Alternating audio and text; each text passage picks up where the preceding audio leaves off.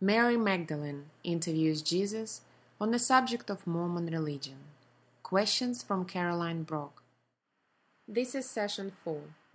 The interview took place in Kentucky, New South Wales, Australia, on the 25th of September 2012.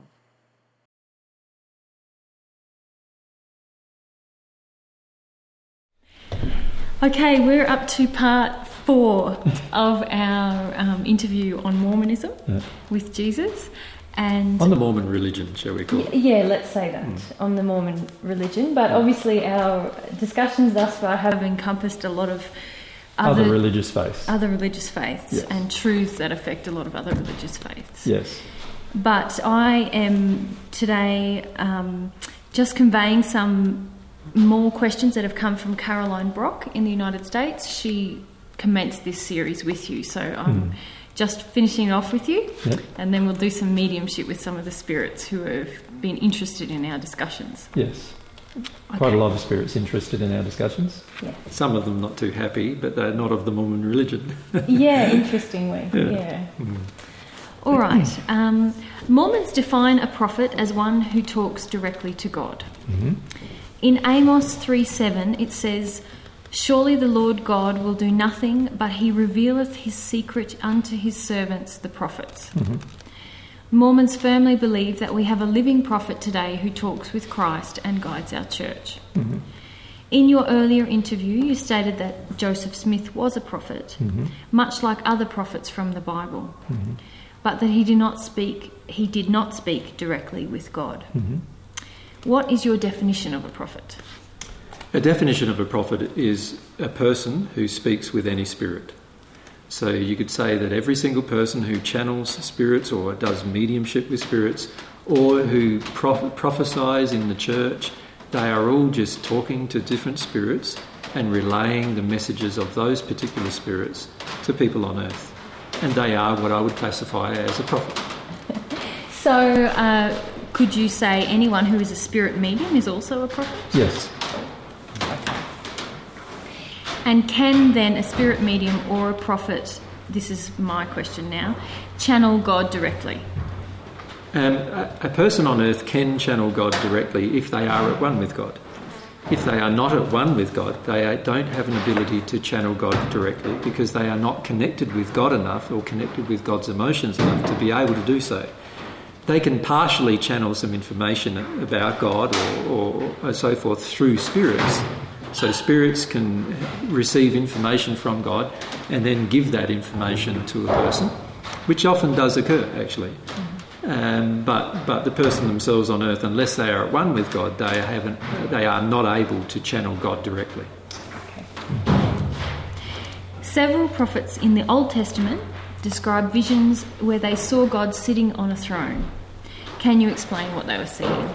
They were being given images from spirits about the spirit's concept about God. So the spirit had a conception about God uh, uh, that they then put into images that they then relayed through the process of mediumship or prophecy to the person on earth, and then the person on earth wrote down these images that they either saw themselves through this relay or that they were described to them verbally from the spirit. And so this, the person on earth was just like a scribe, if you like, uh, for the information that was being transmitted to them. As pictures uh, or movies as well as sound. And why would God have been depicted sitting on a throne by such spirit? Well, those spirits had a certain concept of God at the time, and as a result of their concept of God, they wanted to relay that concept of God to the earth. Now, oftentimes, that was the way that people on earth grew in their concept of God. Before then, the concepts of God were some kind of raging maniac uh, who was going to destroy anybody who, who did anything wrong. And, uh, and as these other images came through prophetic writings, through the spirit mediumistic process to the earth, then the concept of God began to change. And the beauty of that was that the, the concept of God began to change so much that by the time I came onto the earth, I could actually realize the true concept of God. Um, has anyone ever directly communicated with God? You covered this a little earlier. Well, every time we receive divine love from God, we are directly communicating with God. So any person who is in any any place in the spirit world and any place on earth is, has the ability to receive divine love from God under certain circumstances and conditions. And while they're receiving divine love from God, they are communicating with God in that moment. The question is whether we're having a permanent communication with God or not. Well, that, that is not possible until you're at one with God, to have permanent communication with God. Um, what about when we pray? Are we in direct communication with God? Yes. Um, our feelings, remember, prayer is a soul based emotion that we feel towards God. If we define prayer as that rather than just words that we are speaking, and then yes, we are in direct communication with God. God's heart is open to such communication and receives instantly the communication, even though God exists outside of the universe in which we live.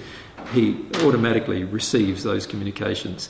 And in fact, any feeling based communication is automatically received by God's soul. And if I was to receive an answer back from God, how would that happen? Is that possible? It is possible, but only again as a feeling, um, not as a thought or words. If there are words or thoughts being appearing as a result of the of the communication, then a spirit intermediary is being used, and sometimes the spirit may not be in very good condition. So, unfortunately, sometimes the intermediary can actually tell us a, fal- a false thing, completely disharmony with what God actually feels. And so, to clarify, if I'm receiving a message from God, it would never be in words and only in feelings? Yes, a message from God is never in words, ever in words. So if we believe we are hearing God saying certain things to us, we are not hearing God, we are hearing a spirit who is masquerading as God. Now, there are many spirits in the spirit world who believe themselves to be God. Uh, they have so much arrogance that they believe themselves to be God. Um, and of course, they often masquerade as God because they don't believe there's anything wrong with that. There are other spirits who masquerade as God and who know they are not God, but they masquerade as God in order to cause much trouble on earth, you know, to give people messages in their mind to go and do things that are damaging. So this is why many people who, you know, have, have an instant desire to murder say, God told me to do it, or something like that. You see many religious people who have a tendency towards violence have that kind of feeling where they feel that God's telling them to do something like that. This is not God, and it's also not a spirit in a very good condition, but rather a spirit who's in a very dark condition, who is very unloving, and who wishes to perpetrate more violence on the earth and use the person's beliefs about God to do so. Mm-hmm. We believe, this is Caroline's question, we believe that Christ is Jehovah mm-hmm. and was the God of the Old Testament, and that Jehovah was the creator of this earth. Can you explain your beliefs regarding these things? Well, Jehovah is the modern day form of the name Yahweh, and that is the name that we used for God in the first century in the Jewish faith. So, Jehovah, we refer to Jehovah or Yahweh as the creator of the heaven and the earth. In other words, our true Father. And uh, and we didn't. The Jewish faith didn't have a good concept of Jehovah. You know, Jehovah was a very punishing, wrathful, angry God, as well as a very considerate and loving God, depending on what we did. You know, if we did everything God wanted, then Jehovah would benefit. us. You know, our relationship with Jehovah would benefit us. If we did everything that uh, God did not want, then our relationship with Yahweh would not benefit us. And we often felt like we were being punished or attacked for uh, the relationship. That's how many people in the first century felt. However, Jehovah or Yahweh, the creator of the heaven and the earth, as we refer to him in the in the Jewish faith and and and in the, the, um, the in, in all aspects of our Jewish religious faith, and that is not Christ. Christ is uh, the process is a process of being receiving divine love until the point of becoming at one with God. And once you become at one with God, you could be said to be Christed. And you become, and the very first person to do that, who was myself in the first century, become the first Christ. So that's why I was often referred to as Jesus Christ. Um, Christ meaning that God and I myself had entered a relationship to the point where I developed myself in love enough to and received enough divine love from God to become at one with God or Christed. And therefore, Christ is not the same as God. And uh, in fact, very, very different. Um, the very first Christ, myself, uh, on this planet, and I'm not the very first Christ on any planet, I'm just the very first Christ on this planet, um, is not God and will never be God. As the first Christ on any planet would not be God, nor will, it, uh, uh, nor will God ever be them. The reality is we are um, a, a different entity to God, but we become at one with God through by becoming at one with the way God feels and acts and thinks about matters with regard to love. And this is the process of becoming Christed. So, for the Mormon religious faith and many other faiths, um, there is this amalgamation of God and myself. They believe that Jesus has is God. This is a, this is not correct. Um, I was not. I am not Jehovah. I am not Yahweh. I am not the original creator of the what I what we called in the Bible the heavens and the earth. What I would call the universe. Um, we are, I am not the original creator of that. I am just a person, just the same as any other person on this planet is a person. And I have the same abilities and, and possibilities as any other person on the planet. Um, Jehovah, Yahweh, the true God, the creator, if you use any of those terms for God, is the real God of the universe and is the creator of me and therefore I can never be and will never be the same person as God. Mm. So, in answer to the question, Christ is not God.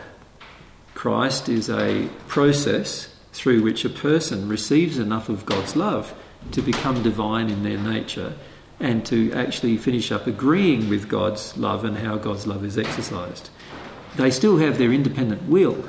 They still can exercise their will and desires and passions, but they will exercise their will in harmony with the love that they've received to a point of perfection. They, they will always be perfect in the way in which they exercise their love. It does not mean either that they know everything, because knowing things is a gradual process that we grow in. And even after we become at one with God, we do not automatically know everything. Mm. Knowing things is a result of learning, and learning is a process that occurs over time and we can't expect to ever know instantly anything. If a person on earth does instantly know something, it is because generally they are being overcloaked by a spirit or being told by a spirit that particular thing. Sure. Mm-hmm. Okay. Have you then, Jesus, ever spoken to or appeared to any of our prophets or apostles in the past 170 years? Well, yes, I have spoken to people on earth before I came back to earth again, and I still speak to people on earth even though I am on earth um, through the same kind of processes that I used before I came to earth.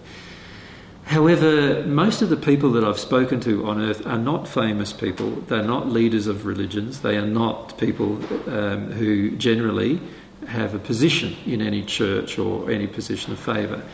I have in the past spoken to people at different times who became religious leaders of a kind. So, for example, people like Luther, I did speak with in his early years um, and, and influenced quite a lot in his early years. However, as time, uh, time proceeds on the planet, generally people who receive positions of power or responsibility become distorted in the way in which they exercise that responsibility or power. And as a result of that, I, I cannot connect with them anymore. Mm-hmm. And so, therefore, there is a disconnection. So, by the time they become well known on earth, generally, I don't have any communication with them. There are many thousands of people on earth that I've communicated with over the two, last two millennia. And uh, many of those people, though, are not people who are well known uh, and we've only established a connection because of their desire for truth and their desire for truth about God and their truth about the relationship with God and, and other truths that we were trying or attempting to give to people on earth. So I used to love and still love, enjoy and enjoy speaking with people who have a desire for truth. Mm those particular people who have a desire for truth aren't always famous people. And in fact, many times the famous people have less of a desire for truth than the people who are just the grassroots people of the planet.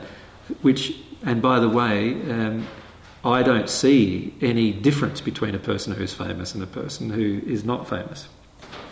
So there is no reason why I would go to a person who is famous, like the Pope, for example, and mm-hmm. speak with him, whether I'm on earth or in the spirit world in comparison to going to a person who's a who is a who's a Catholic that's unknown by the Pope, but who has a desire to understand more about love and have a closer relationship with God. I would prefer to speak to that person than the Pope. Mm-hmm. Now, some popes have had a different attitude and therefore a more open attitude to being talking to Jesus, and so you would definitely, I would definitely appear to them. So, so uh, there's no sort of delineation except the delineation of desire.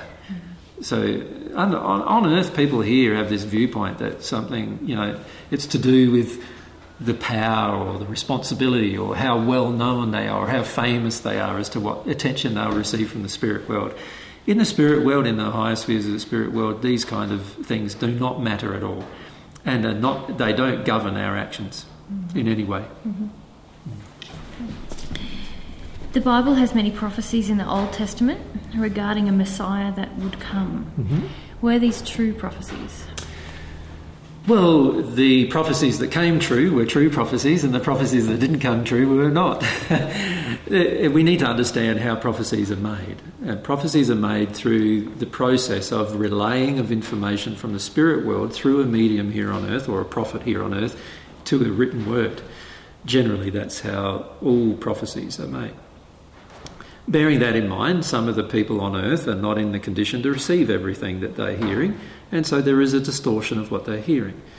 Um, also, some of the spirits in the spirit world who relay such information are not in the condition to relay information accurately. They distort the information based on their own belief systems. So sometimes the information they transmit is not accurate either. They're still a prophet. The person on earth is still a prophet, but it doesn't necessarily mean the prophecy is accurate. There were a lot of prophecies given, not only in the Hebrew scriptures of the Bible, but in many other religious forms.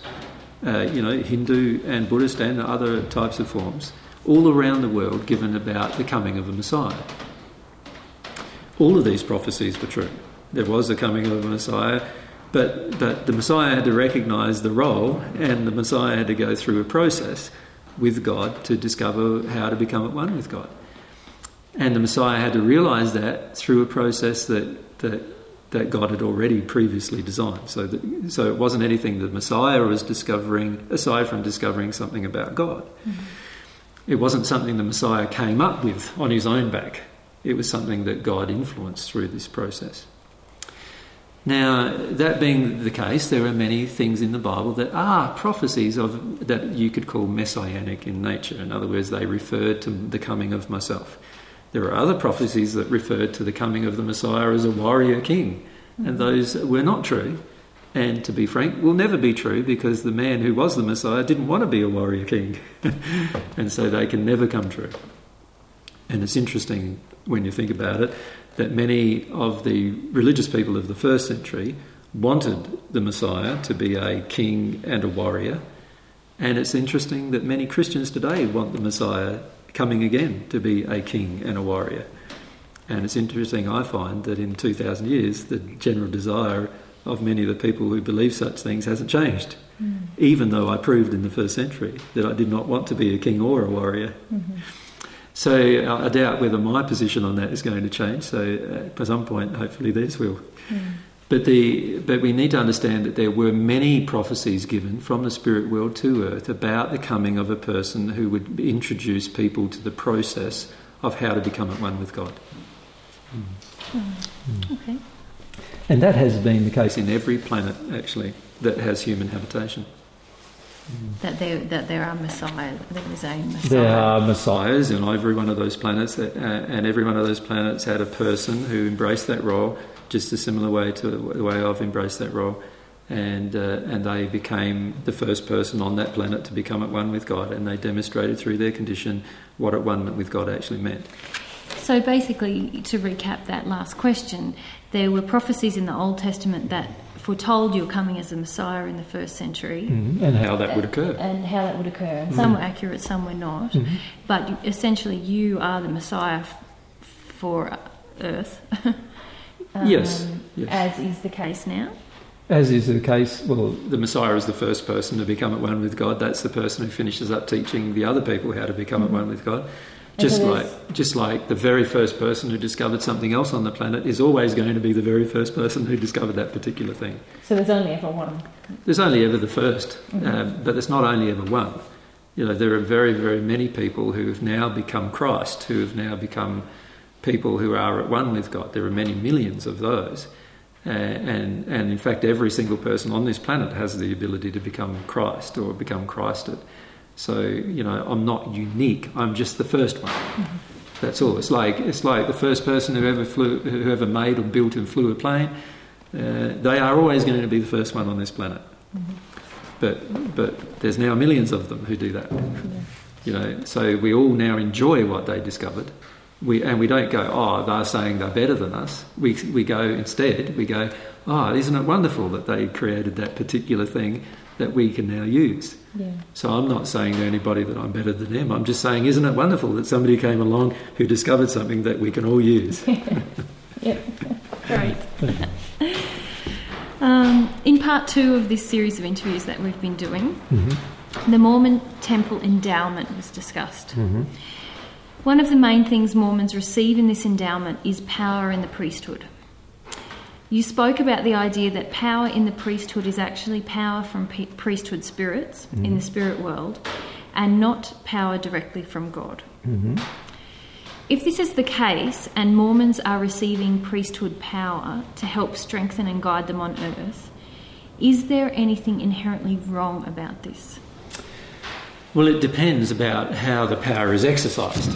Um, the problem with power exercised on this planet presently is that most power exercised on the planet is distorted. It becomes distorted because the person in power wishes or desires to manipulate or control others through the exercise of their power. So, this is a distorted use of power. In the spirit world, such distorted uses of power do not exist in the higher spheres. So, only use of power in the higher spheres of the spirit world are all around love. They all surround the underlying principles of love. Power is only used in harmony with love. And, uh, and this is something, a concept that is not well understood here on the planet. As a result of that, in most religions, priestly power exercised on the planet is unfortunately often distorted. Now, it doesn't have to be such, it doesn't have to be so, but unfortunately, because of the unhealed human condition, it becomes so. Now, if a priest in the spirit world exercises his power in an unloving manner, in other words, he uses it to punish somebody on earth, or he uses it to harm somebody on earth, or he selectively protects people on earth, in other words, he only protects people who accept his doctrines or principles and he attacks people who do not, then he is using his power in a very distorted manner. And of course, that is a sin from God's perspective, or it is a missing of the mark of love from God's perspective. There are also penalties on the soul of a person uh, acting in that manner, not by God, but through the law. So whenever we break a law of love, there's automatic penalties that occur on our soul as a break, as a result of the breaking of the law. These penalties are, mostly painful in their in their actions, and they are very similar to when we put our hand on a fire. Uh, in terms of pain. So, when we act in a manner that's out of harmony with some kind of principle of love, there is an automatic pain that occurs in the soul, whether we're sensitive to it or not. So many of the uh, priesthood in the spirit world, and this applies to priesthood of all religious forms, not just the Mormon religion, they are exercising, they are exercising and still exercising their power in an unloving manner, and their own personal condition is degrading as a result. If they exercise their power and position in a loving manner, their own personal position uh, and condition will grow in love. They, they, will, they will have the benefits of that. But it depends totally upon the motive and the underlying inclination that comes from the heart of the individual as to what they are doing that causes their condition to either grow or degrade. Hmm. It is not a process of being sort of approved of by God or not approved of God. It's basically a process of where they themselves have either brought themselves in harmony or out of harmony with love. Hmm. And that is the only reason why a person should ever exercise any power in harmony with love. Now, there are many people in the spirit world who have learned to exercise power in harmony with love, and of course, God gives them more power. There are many persons in the spirit world who attempt to exercise their power out of harmony with love, and of course, that results in the taking away of their power. So then, um, in relation to this question, if there are spirits, um, priesthood spirits, giving uh, power or giving feelings, giving um, protection and guidance to priests on earth, and they're doing this in harmony with love, there's the, from what you're saying, there's nothing wrong with that. There can only be positive things. There can only be positive benefits from that. Mm. Yeah. But if they're doing it in a way that's in disharmony with love or ignoring certain truths, Yes, if they're teaching untruths that the person on earth will have to unfortunately release from themselves at some point in the future, then that is very damaging to the person on earth. And of course, there will be a penalty associated with that to the spirit in the spirit world. Mm-hmm. And the penalty isn't a punishment by God, it's an automatic thing that happens to the soul when the soul acts out of harmony with love and truth. Mm. Mm. Okay, um, will priesthood spirits in the spirit world who are helping further Mormonism on earth have to repent even if they sincerely thought they were doing God's will?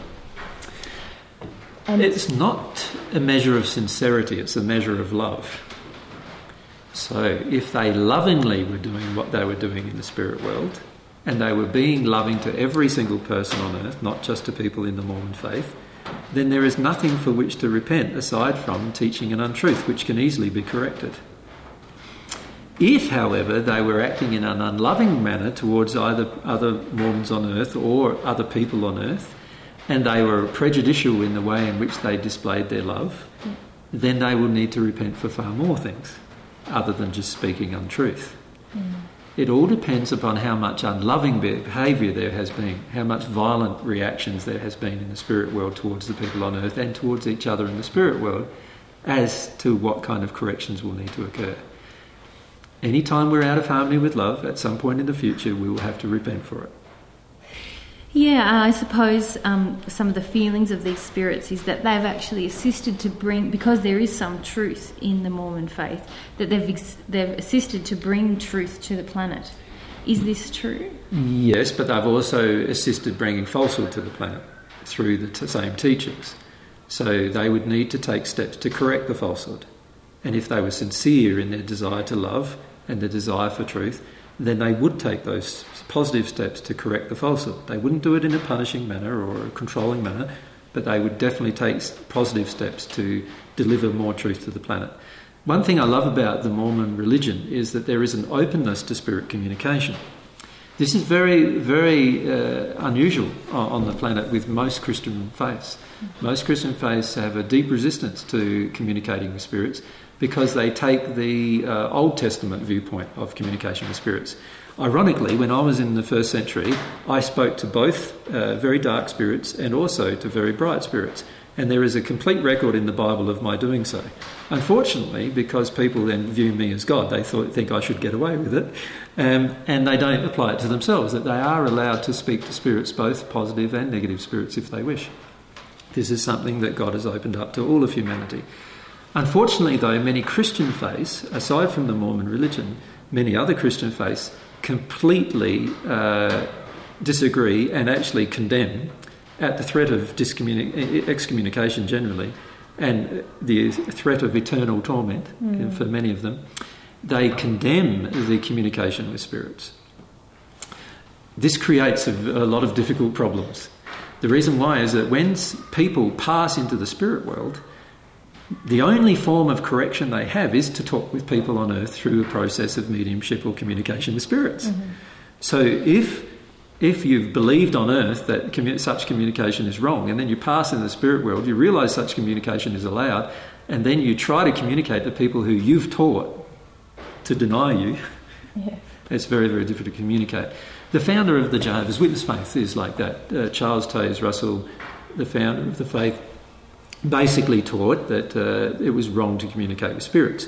When he passed into the spirit world, he, he desired to change many of the teachings that he had taught on earth, but, but the very mechanism by which he could only change these teachings was denied to him because he'd taught his own followers to not to deny any contact with spirits. Now, the Mormon faith is a little different to that. The Mormon faith allows communication with spirits. So now we have a mechanism in the Mormon faith where spirits can learn new truths and discard old truths. The, pro- the problem the faith fa- faces, though, is that if they hold on to just hold on to the teachings of Joseph Smith, they will not allow the faith to grow. However, if they stop holding on to the teachings of Joseph Smith and start communicating with spirits in the spirit world, including Joseph Smith, who is now in the spirit world, and they start accurately communicating these communications to earth, they will be able to rapidly change their faith, the truths of their faith. Mm. This could be a very, very positive effect on the Mormon religion. So the Mormon religion, in some ways, has a unique, uh, you know, a unique stance among Christian religions. There are, of course, other religious faiths who allow the same, but most of them will not allow communication with darker spirits. The problem with not allowing communication with darker spirits is you can't correct the darker spirits. And I did correct the darker spirits in the first century. Secondly, um, you don't learn a lot about where the darker spirits live. And so when often you pass into those same locations, you're often very surprised. Whereas if you'd learnt more about it, you might have had some understanding about why the spirit was in that place in the first place. The, the beauty of the Mormon faith, I feel, is that it does allow communication with spirits. And they are a little afraid of darker spirits, of course. But, uh, they, but unfortunately, they only generally communicate with spirits who are of the same faith. And this is also a problem because when you communicate with spirits of the same faith, you are just getting the same teachings regurgitated from a different position. Mm.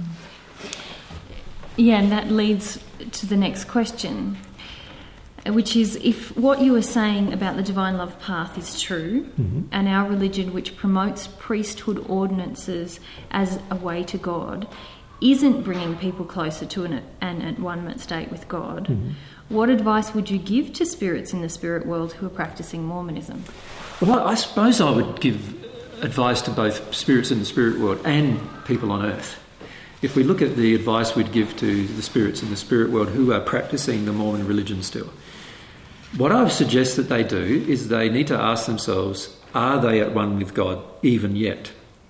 Now, surely after hundreds of years of practicing the Mormon religion, or almost over 100 years of practicing the Mormon religion, they should be at one with God by now.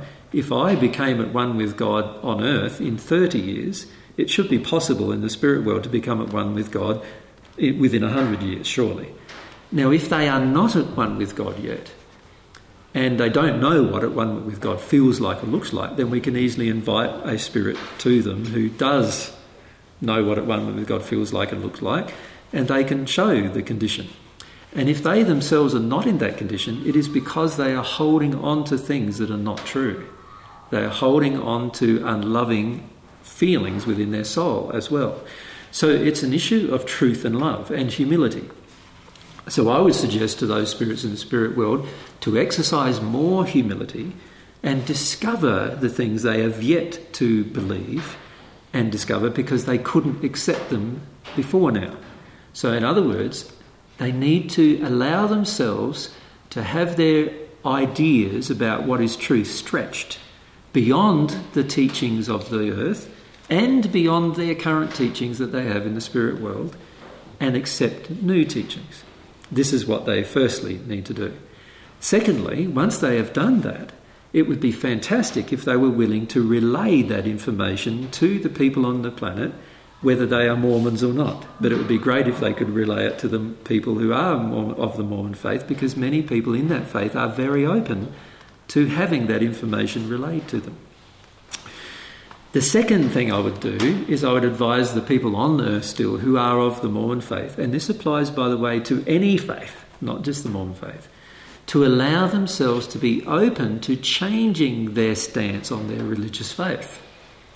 In other words, we want to bring every religious faith into more harmony with God's laws of love. So, whenever we notice that we have a teaching that is out of harmony with love, we need to change it. Whenever we notice that we have a teaching that is out of harmony with the fact that God is always loving, we need to change it. Whenever we have a, a, any idea or concept that God agrees with violence, we need to change it. And, and if we allow ourselves to go through this process of change in a humble way, then we'll have the spirits helping us in this process of change on the planet and the religions on earth changing very rapidly as a result. And instead of having stagnant religious systems, and if you look at most of the religious systems on earth, they have been stagnant for hundreds, if not thousands of years. We will stop having stagnant religious systems and we'll, having, we'll be having growing religious systems. Religious systems that allow for the concepts of love to be further enhanced on the planet. That's what we need. Mm. That's what we need from religion. And that's what we need from all religious faiths.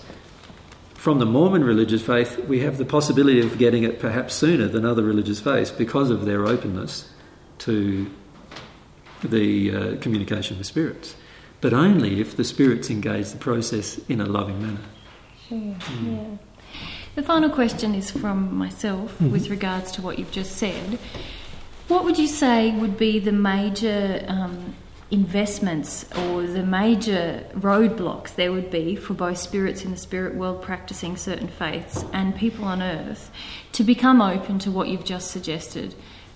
What are the, the, emotional investments that people would have in not taking that course of action? Well, darling, now we're going to have a conversation that lasts hours and hours and hours because the reality is there are so many. There are so many emotions that prevent us from accepting new truth. For example, just let, us look at the truth of God being a loving God only, not being God of punishment, not being God of wrath or rage or anger, and that in fact love has no association with violence.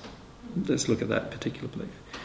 The majority of families on the earth are brought up in a system where violence is sometimes used in order to control a child.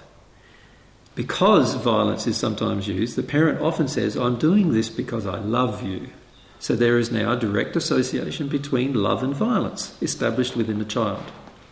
The child now has within it an emotional belief that love will accept violence, and also an emotional predisposition now to accepting that God is perhaps a violent person and can still be loving even if he is violent can you see just that one thing causes huge amounts of problem on the planet? And that's just one emotion. Mm. You know, you could talk about that one emotion and its and its underlying core problems that it creates for, for days. And this is the problem with all of the concepts that are based on out of harmony with love is that is that many of them began in our childhood due to our, our relationship with our parents and the belief systems that our parents had. And then as a result of that, they just became more and more distorted and we then accept religious beliefs that are distorted because our own upbringing has been distorted in love. Mm. Mm. So, my feelings are that there are very many emotions that mankind is going to need to work their way through honestly if they are truly going to be more accepting of new religious ideals. Oftentimes, it's the non religious persons who are more accepting of divine truth than religious persons.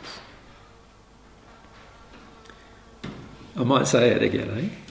Because oftentimes it is the people who are atheists, who do not have a concept of God, who are not addicted to a concept of God that's false, who are willing to see when unloving behaviour is involved on the earth and are willing to change it. And this is very sad that, that many of the religions are not leaders in love but rather are followers in love. Mm. For instance, if we go back to the thing that we opened our discussion with today, the issue of homosexuality, we can see that many religions are the last people who want to change the laws about homosexuality. Mm. Many of the people who are atheists or not, or not, religious want to change the laws right now. Mm. But many of the people who are religious have no desire to change those laws at all they are dragging the chain with regard to love. Right? Just because of a religious concept that they are maintaining because they have a belief system that they are willing to give up because they don't have the humility to see that it's actually an error. So I, I believe uh, it's better, rather than talking about the different emotions that are involved, there's literally hundreds and hundreds of emotions involved in every single belief system that, that is unloving on the planet. Rather than talking about the emotions involved, perhaps what we need to mention in closing is that we need to be open to changing them. We need to be open to releasing these unloving emotions and the unloving beliefs. If somebody else is questioning whether something is loving, we need to have a look at it. Even if we're not open to changing, we need to have a look at it at least with some discussion. And we need to involve logic in our discussion. It is completely illogical for a person to not accept gay marriage, for example. Completely illogical. Doesn't matter what faith they have, it is completely illogical from an intellectual perspective. If it's illogical from an intellectual perspective, then it's also out of harmony with love. Mm. And we need to understand the relationship be- between logic, emotions, and love. Mm. You know, and so I feel that's where we need to go with religious faith on the planet, and this applies to the Mormon faith, uh, the faith that I used to be in when I was on a, when, when, I was you know, here in the first century, the faith that I am, and now both of them, you know, the faith I was in before I became what I what I am now in this life.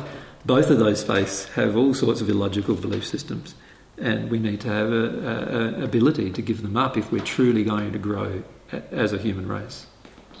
Sure. Mm. Well, thank you very much. No worries. Hopefully that's answered most of Caroline's questions. Yeah, and I'd like to thank Caroline, and I'd also like to say that even though I've used her questions as a guide, not everything I've expressed is her viewpoint, mm. or I haven't represented her um, questions in like word for word at times. So yeah, yeah. Um, there is my inflection on this interview. But thank you, Caroline, for contributing yeah. and um, for for being questioning. I feel that's a really lovely quality. Yes, and what we'd like to do over the next few days, if we get the opportunity, is to actually start channeling some of these Mormon spirits uh, who are wanting to ask questions, and also some of the Christian spirits perhaps too, who want to ask questions in a sincere and respectful manner. Yeah. Um, and just address some of these underlying issues that they have with regard to their faith. Uh, because, because I feel that if we can help these spirits grow, then, then once the spirits recognise the truth, they can also help many other people on the planet to recognise the same truth. Yeah. Yeah. Thank you, darling. Thanks, darling. Yeah. Thanks for being the, what would you call it, surrogate interviewer today. the standing. the standing. it's been my pleasure. Thanks, guys. Thank you, guys.